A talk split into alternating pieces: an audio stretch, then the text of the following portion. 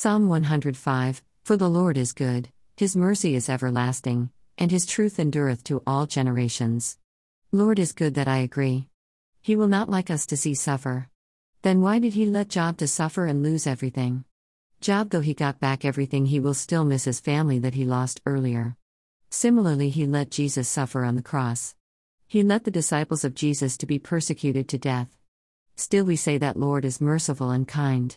But the fact is, it is Satan who torments and persecuted us for God in us. He always challenges God, claiming that we will fall for him, as how Adam and Eve fell to him. But God does promises us deliverance from hell through forgiveness of sins. He promises deliverance from pain through healing to happiness and peace. I know in this society they despise women who are sex workers, they despise people who have done mistakes. But they do have the right to correct themselves and live a better life, especially when they accept Jesus.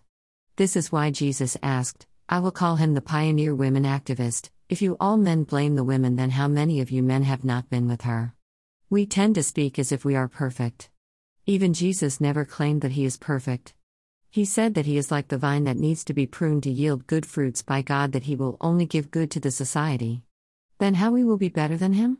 So we all need to accept that we have done mistakes. But we tend to classify our mistakes as big and small, but we forget that this classification is for human governance and not for God's judgment. This is because human governance yields justice based on the impact of the loss to the victim, while God yields his judgment by looking into ourselves, exploring our hearts deep within.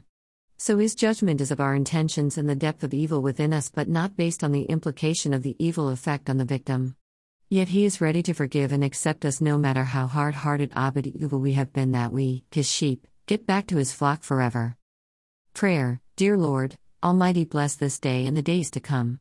Bless all those who wish me well, those who don't accept to treat me inhumanely, and those who want me to live a good life.